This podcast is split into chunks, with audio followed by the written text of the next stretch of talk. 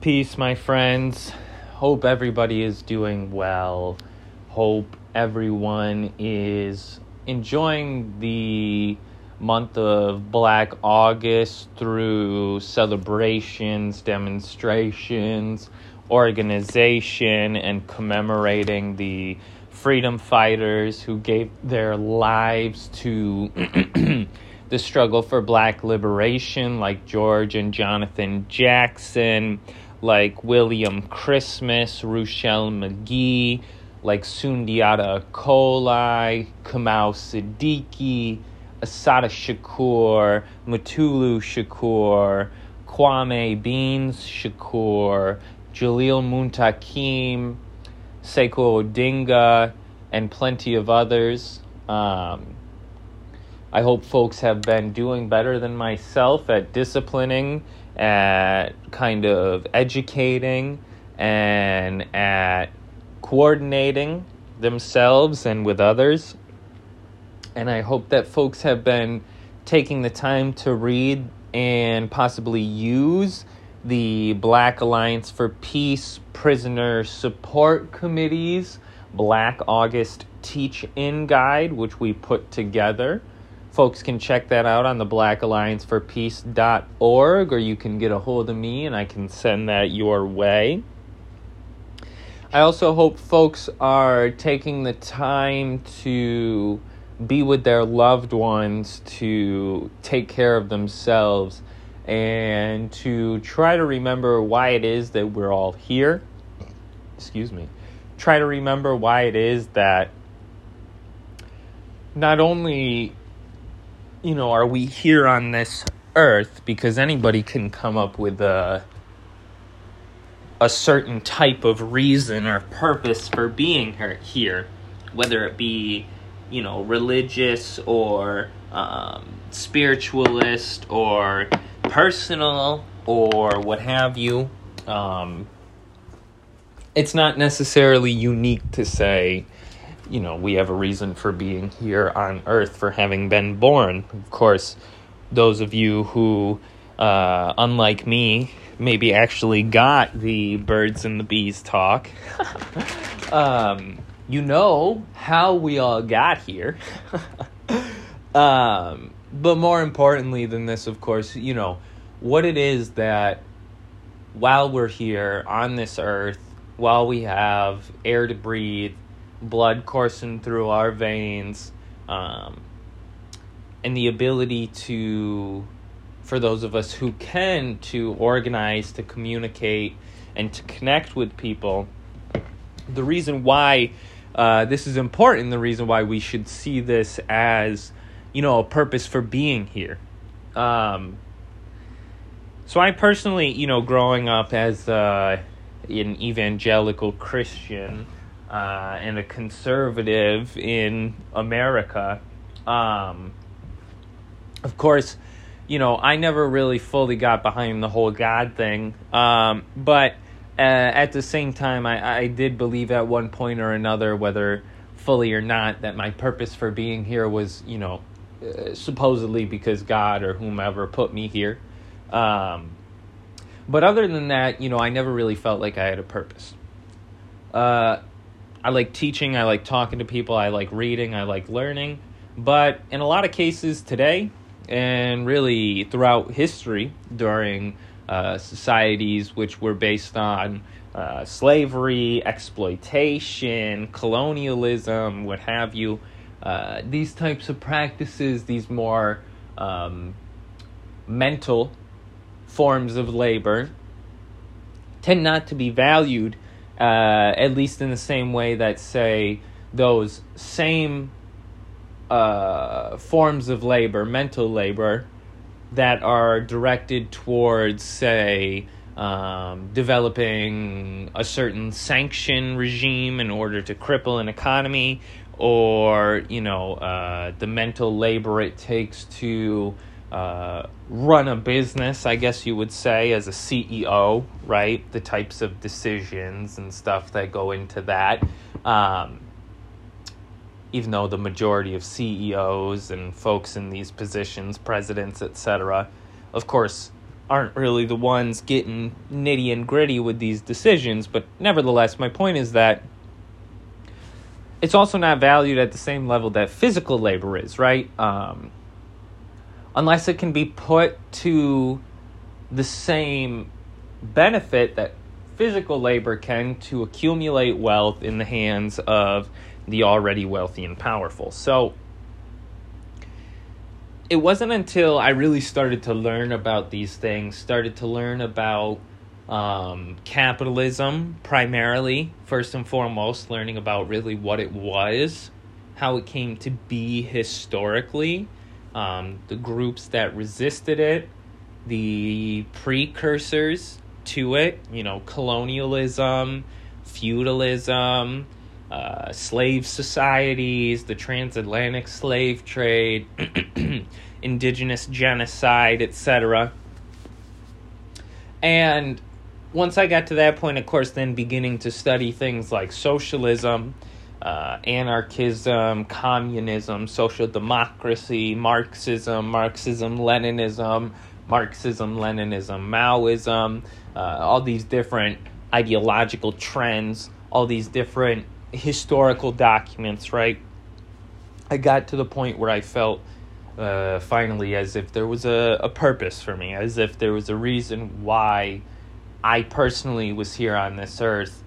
Um, and that to me at this point feels like being able to develop these ideas, discuss these ideas, and organize on the ground of these ideas uh, in order to build a socialist society, in order to build a uh, equitable, equal society, in order to build one based on the needs of the people.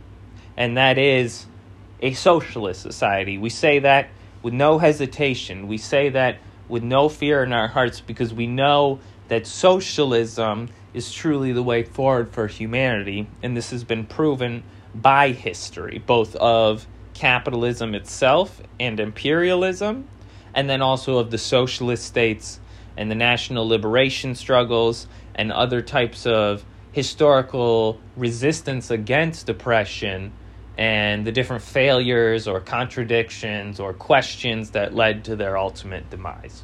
Um, but, so, having said all this, I find that it's incredible to actually have a purpose. I find that it's really um, even frustrating at times that I spent so much of my life to this point without one that I I'm 24 years old now and that I didn't know these things 10 years ago. I wasn't acting on these things 10 years ago or sooner.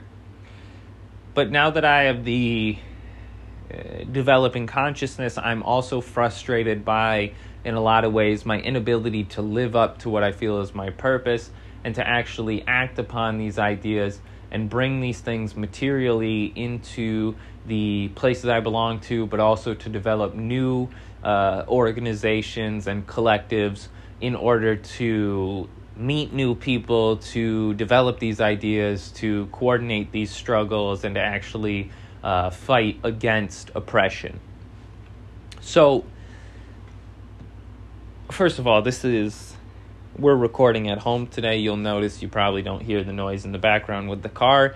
You might have the ACs going in the background. My apologies, but we're at home, so we're going to take a moment here to take a deep breath.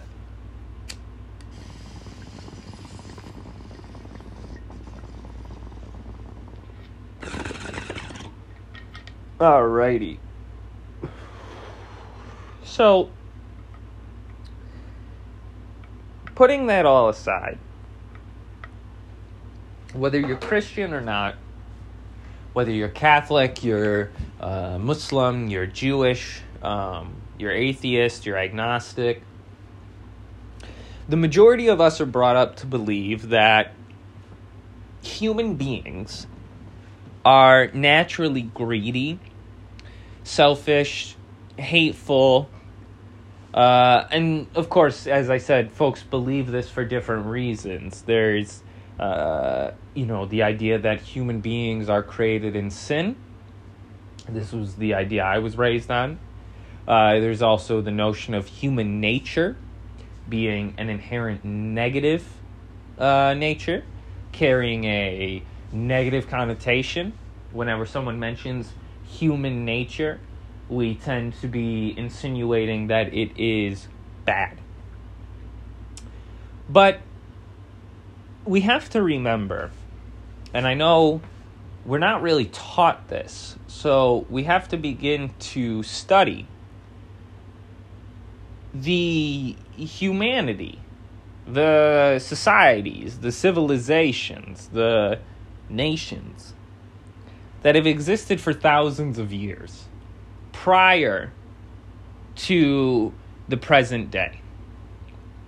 We have to, of course, respect, uplift, acknowledge, and support not only the struggles of indigenous peoples, but indigenous organizations, communities, and nations, uh, and of course, indigenous people themselves. We have to understand that there are contradictions among, you know, indigenous culture. There are contradictions among the people, as there are contradictions among all people. Not every indigenous person is out for uh, indigenous people, right? Like all groups of people, there are some who are out for themselves. We have to study also the history of Africa and the history of Asia.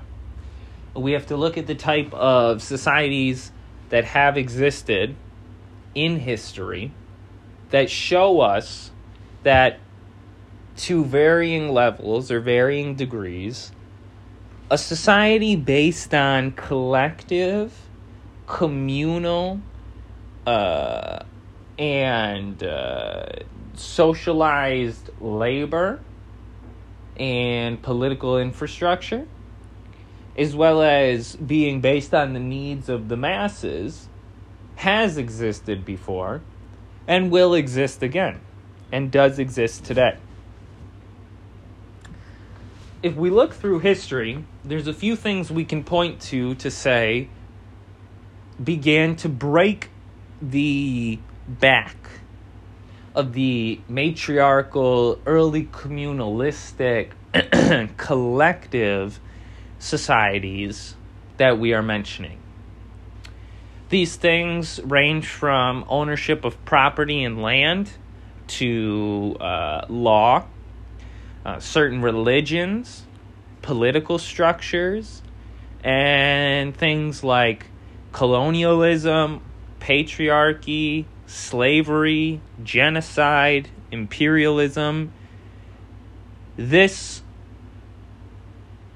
society we have today was created through a process by which individuals and certain interests were placed above and beyond the majority and the needs of that majority. This development has been and is still being resisted by millions around the world.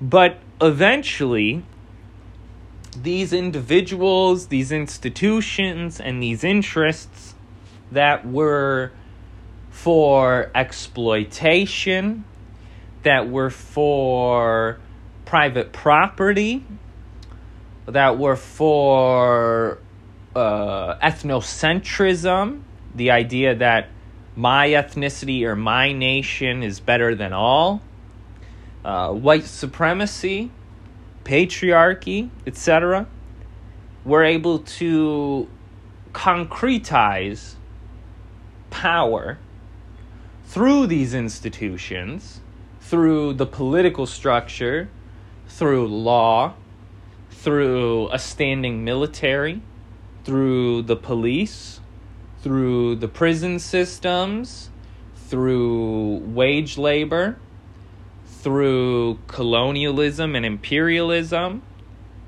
and all that falls under its uh, category. But humanity is not simply the worst that it's been. humanity is also not simply the best that it's been. Humanity, human beings, like everything else, are full of contradictions. Allow me to give you an example. This is a self critique. I personally advocate for these ideas. I strongly encourage others to study and to act upon these ideas. And I've taken the time myself to uh, develop certain principles, beliefs, new morals, new ideals through my study and, you know, uh, early forms of connections and what we might loosely, very loosely, call organizing. I've been able to become a, a different person in a lot of ways.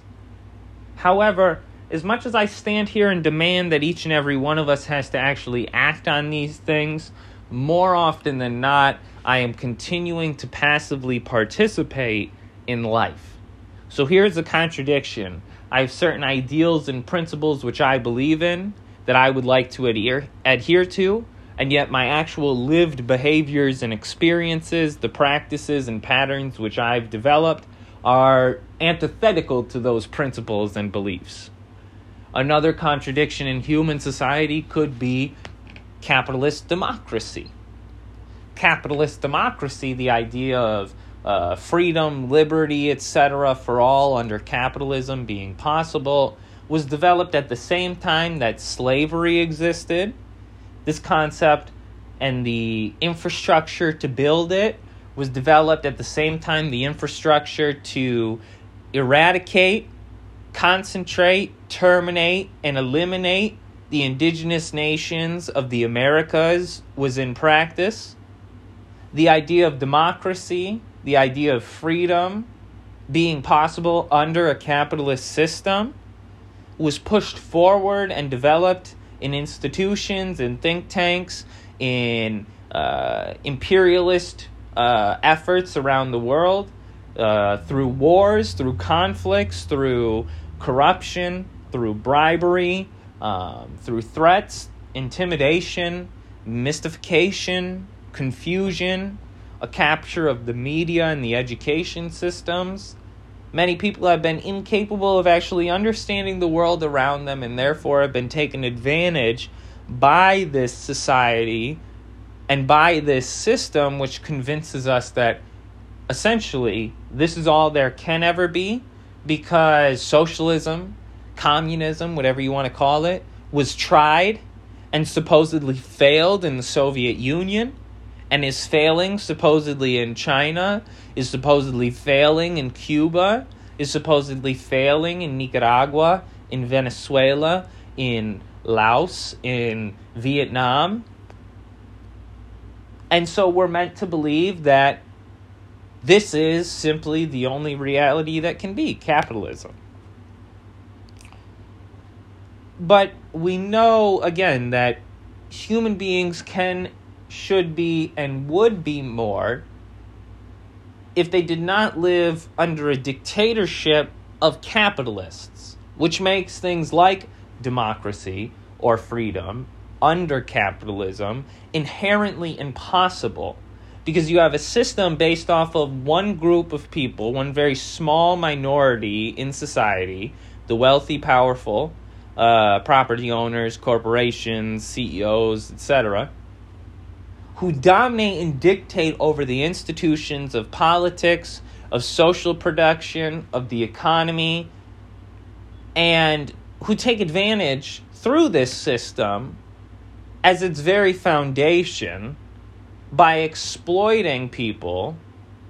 They take advantage of people, they take advantage of humankind in order to enrich themselves. That type of system is not equivalent to and cannot exist at the same time as a true democratic system.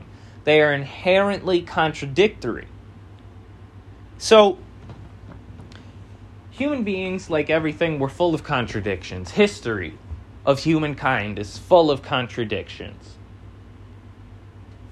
But yet, at the same time, we know that all contradictions have to be resolved all conflicts either have to be resolved in the sense that the power structure stays in place, the struggle or the conflict is pressed down, it is repressed, the people are oppressed so as not to be able to struggle, or the conflict between those who are oppressed and the people who are oppressing them is resolved by the oppressed overthrowing their oppressors and eliminating oppression.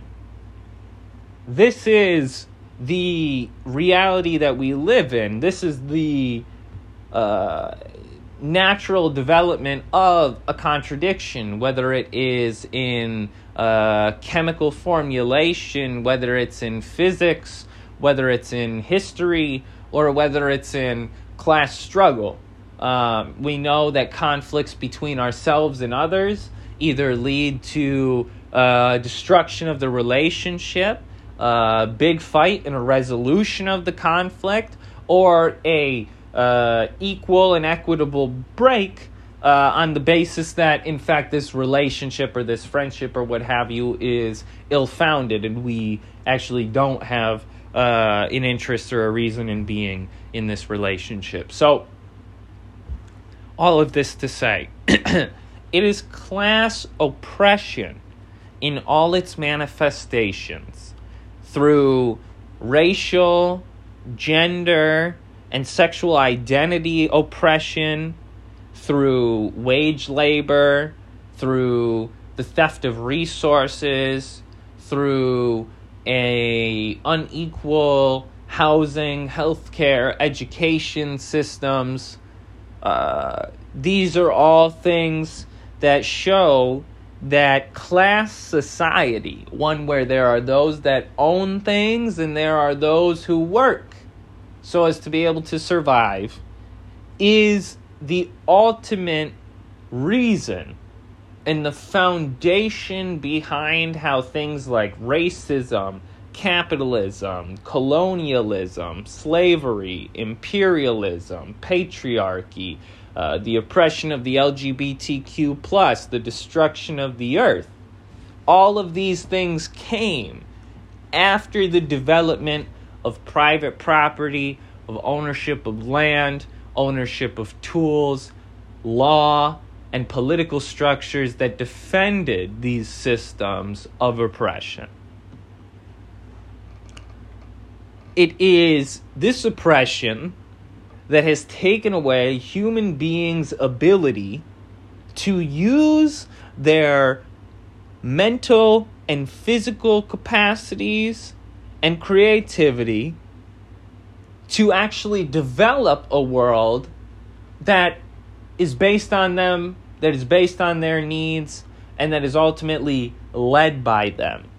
And instead, our mental and physical abilities, whatever they may be, are taken and used for labor, which creates wealth and benefits for those who own my labor which is not me, my labor power, my ability to labor is not owned by me. I don't get to go out and do whatever I want.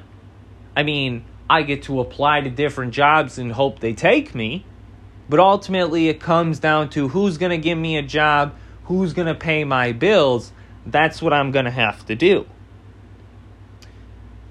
But amidst all of this, revolution and at the very basis, resistance is natural.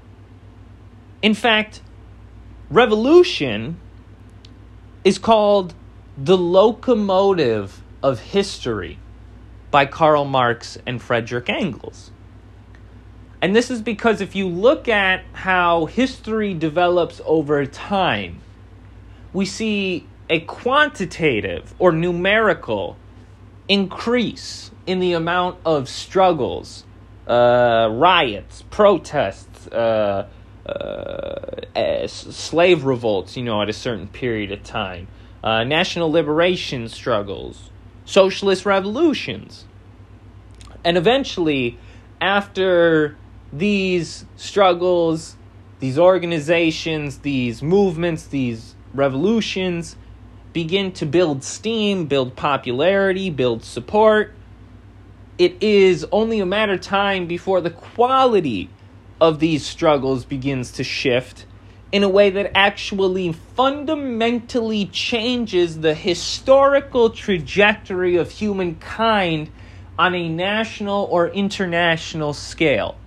The struggle against colonialism and the struggle against slavery did not simply change reality for the enslaved or formerly enslaved today, but it changed the reality, albeit not in all of the ways that the formerly enslaved were actually struggling for, because oppression, division, and exploitation continued.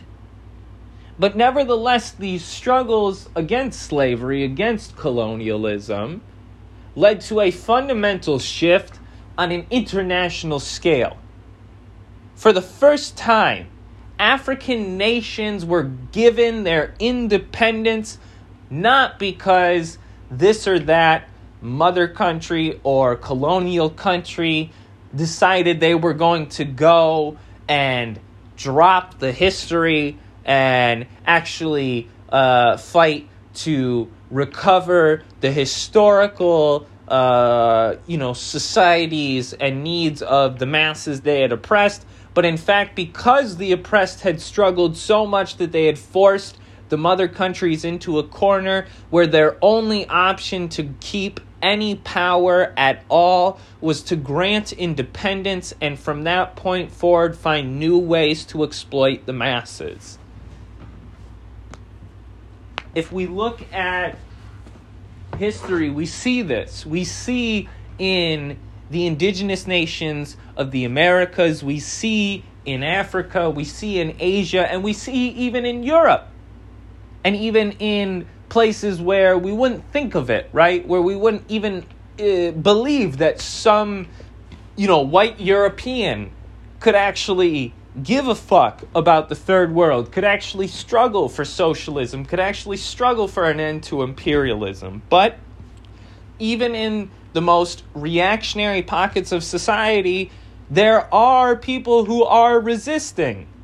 In the deep south, in, you know, KKK infested arenas, in extremely reactionary families, in the church, in certain, you know, uh, social settings that are actually very dangerous given the fact that these people might either be, you know, uh, women or disabled or a member of the uh, LGBTQ plus community who are coming out in uh, settings where it's, uh, you know, essentially folks are surrounded by who they should have been, which is a reactionary uh, collaborator with imperialism, but in fact they've turned and developed revolutionary ideals. This is, again, still happening, even in the places where we wouldn't expect it.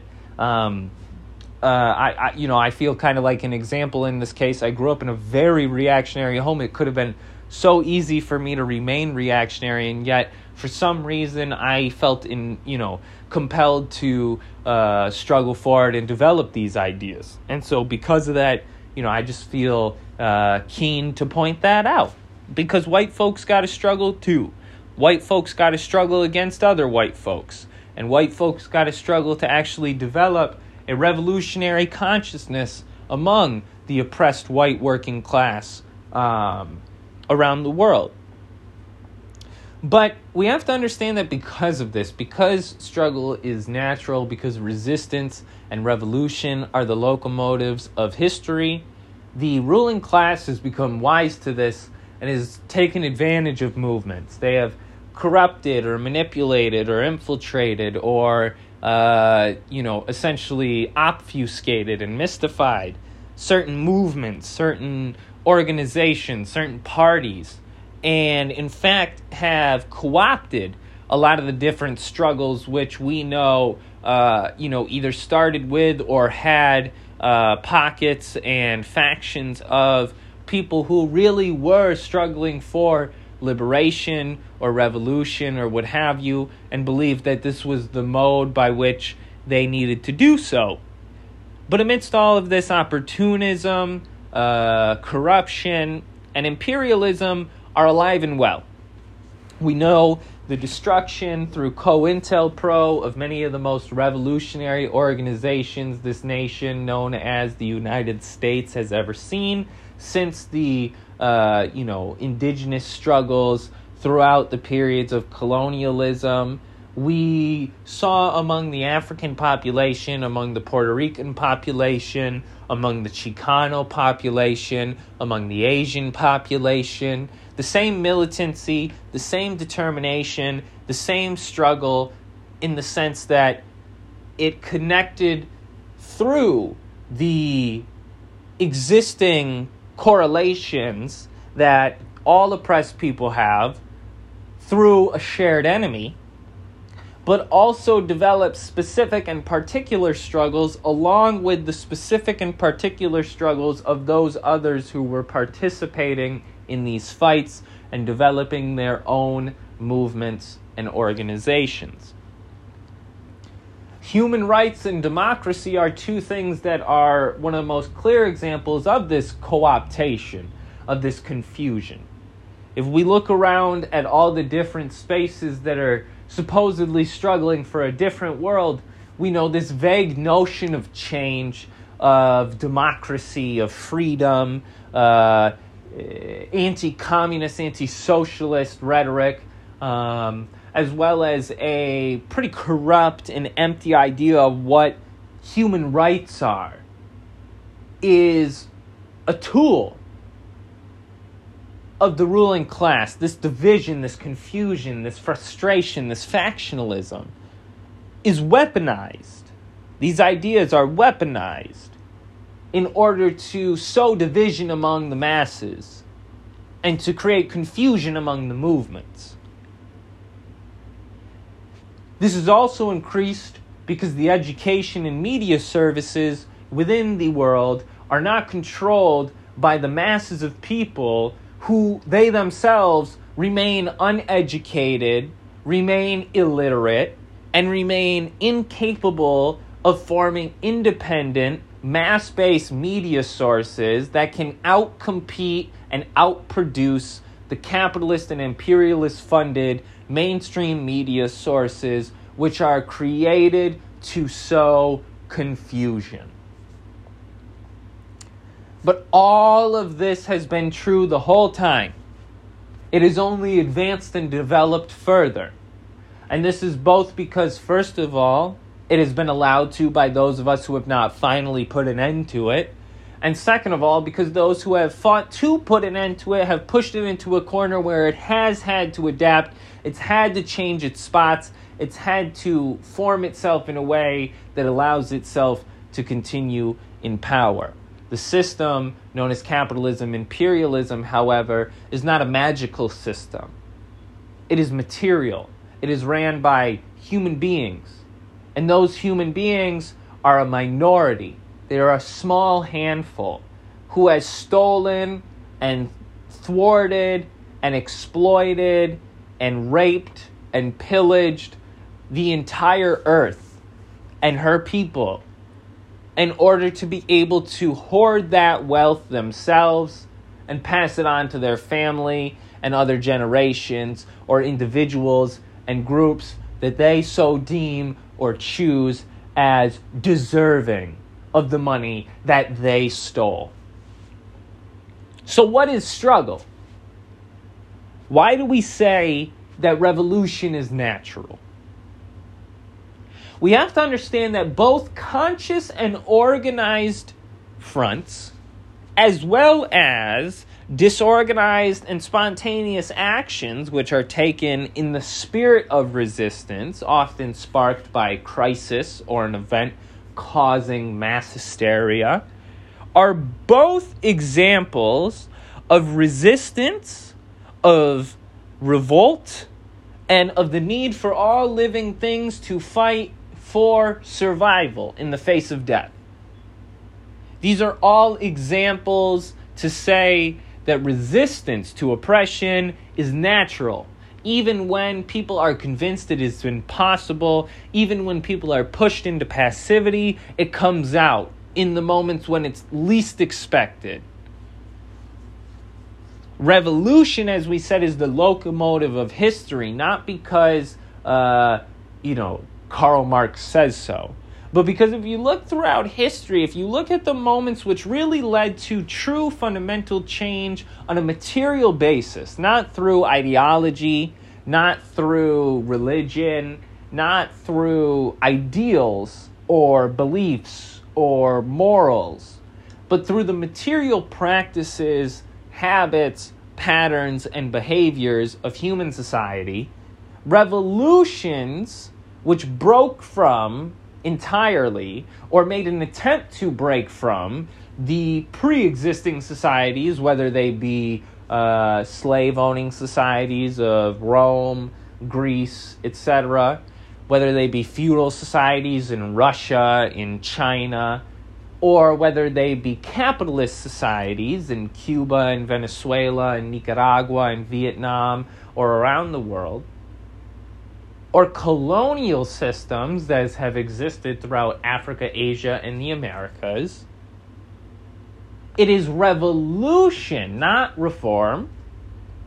It is revolution, not disorganized resistance and spontaneous action, but organized, conscious, mass movements which seek to establish a system whereby the masses of people, organized and conscious, are able to seize power, are able to seize the means of production, are able to take control of the economy, are able to take control of social production, are able to take control of the universities, of the media sources, of homes, and of land. And because these are the masses of oppressed and conscious organized people, the foundation by which these institutions, these governments, these political structures, and these revolutions come into power is inherently different from the history which existed prior. Even when they fail, even when they are opportunistic, even when they are idealistic, these are the foundations by which history fundamentally changes. That is revolution. We need to do more than simply survive. And so it is not enough to pass legislation. It is not enough to simply get a reform. It's not enough to uh, push the ruling class into a position where they have to compromise. We know that humankind is threatened with extermination and extinction, as is Mother Earth herself. And so we know that ultimately the only way forward has to be socialist revolution. It has to be a system based on the needs of the people. It has to be a struggle for society to be built by, for, and with the people for the first time in our uh, land's history for generations since the indigenous peoples of the Americas were able to actually live out and actively organize their own societies outside of colonialism, genocide, and oppression. This is the first time that Turtle Island has the possibility of seeing a new world in hundreds of years. And the only way that can happen is if indigenous people Africans, Puerto Ricans, Asians, Chicanos, Latinos, Mexicans, Haitians, Guatemalans, what have you, as well as white folks, actively organize, coordinate, and collectivize their struggles in a way which can successfully do exactly what it is that those groups set as their objectives. Otherwise, we are doomed to fail at the beginning. If we do not prepare ourselves structure ourselves and organize ourselves to be able to fight for and defend not only ourselves and our human, you know, uh, physical forms, but also the ideals and principles which we are trying to bring into mass consciousness, then we shouldn't even try. We need to understand this has been tried before and failed many times over before us. And so we have to be scientific, we have to be conscious, and we have to be intelligent. Humanity is more than simply an accident. Human society is more than a group of ignorant people forced upon one another. Human spirit and human nature is more than greed. It's more than just a bunch of folks all climbing on top of each other in order to try to get everything that they can for themselves above and beyond one another. We have a real possibility to show ourselves, to show our oppressors, and to show the people who do not believe that human beings, that society, can be more than simply an exploitative, oppressive, depressing, worthless, suffering, terrible existence. We have a possibility at a future. And we as human beings need to be making a serious, systematic analysis in our own lives. Asking ourselves consciously, more and more consciously, are we making decisions, taking steps, acting in the interests of ourselves and our own individualistic or opportunistic wants? Or are we being more and more conscious about our roles and responsibilities today to humankind, to Mother Earth, and to all the species that we share her with, to the water, to the land, to the air, to the children, to the disabled, to the dead, to those who struggled before us and died, who sacrificed their lives. I have not committed. I have not become disciplined. I have not dedicated my life in the way that I should. I'm honest about that because I want to. I want to do that. I want to see another world. I don't want my nieces and nephews and my friends and the children of theirs and the people who walk around in this city and the people of this world to live another day in suffering. There's not a single person on this earth, not a single person who from birth should be assigned death should be assigned suffering, should be assigned poverty, should be assigned illiteracy. There are those, of course, who make decisions and take actions which show that human beings can and do often take particularly negative and harmful actions. However, this is because we live in a system that incentivizes that. If someone can become a billionaire, can own more money than any one of us can even understand or comprehend by exploiting people, by stealing land, by stealing minerals and agricultural products from other people and selling them at a profit. Why would no one do that? Why would someone decide, I'm not going to do that? It's not a moral question, it's a logic question. Every billionaire, every oppressor, every exploiter, every corporation, every capitalist has acted upon a logic which has been developed before them, and that is exploitation and oppression equals profit and power. Being able to exploit and oppress others, to steal their land, to enslave them, to steal their labor and the products of it and then sell it back to them at an increased and marked up price, to indebt entire continents.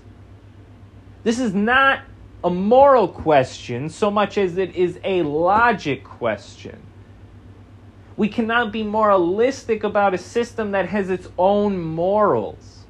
Every capitalist believes that they are doing something right. Every imperialist believes that they are acting upon their God given right. Even if they don't truly believe it deep down that they're doing a supposedly good thing, they do not view themselves as bad people. So we cannot then turn around in that system created by those people and try to moralize it. We have to look at it logically, and the logic is for 500 plus years, this system has provided for one group of people, and that is the owners, the ruling class, the capitalists, the imperialists. Whereas the majority of people around the world have suffered and died many of them without even reaching adulthood, many of them never being educated formally, formally, many of them never receiving proper medical care, many of them never eating a full meal, many of them not even living within a solid, safe, decent home. Many of them never living a day without having to struggle simply to make it to the next day. That is what capitalism's logic has brought to the world. And it has brought the world to the brink of extinction. So we have to understand today we cannot allow for more to die hungry. We cannot allow for more to die uneducated. We cannot allow for more homeless. We cannot allow for anyone to suffer and struggle alone. We want no more poverty. We want a system based on the needs of the masses. We want an end to exploitation. We want an end to imperialist wars of colonialism, of theft, of rape, and destruction. We want an end to slavery in all of its machinations, by name or by true form. We want an end, an end to a wage system based on oppressing the people into a position of dependency where they cannot go and work anywhere else, where they cannot work for themselves, where they cannot own and manipulate their own mental and physical capacities and creativity in order to develop them into something that they themselves have interests in. We want a system where there is no more oppression. And this can only come through a systematic, generational, organizational effort of conscientizing, of mass mobilization, of revolution, of resistance, of practice and of participation and new forms of struggle as they develop, along with the masses of people themselves who are struggling and facing the brunt as the most vulnerable and oppressed people in the world. We have to fight. It will not and has not ever been easy simply to fight to survive, let alone to fight for liberation.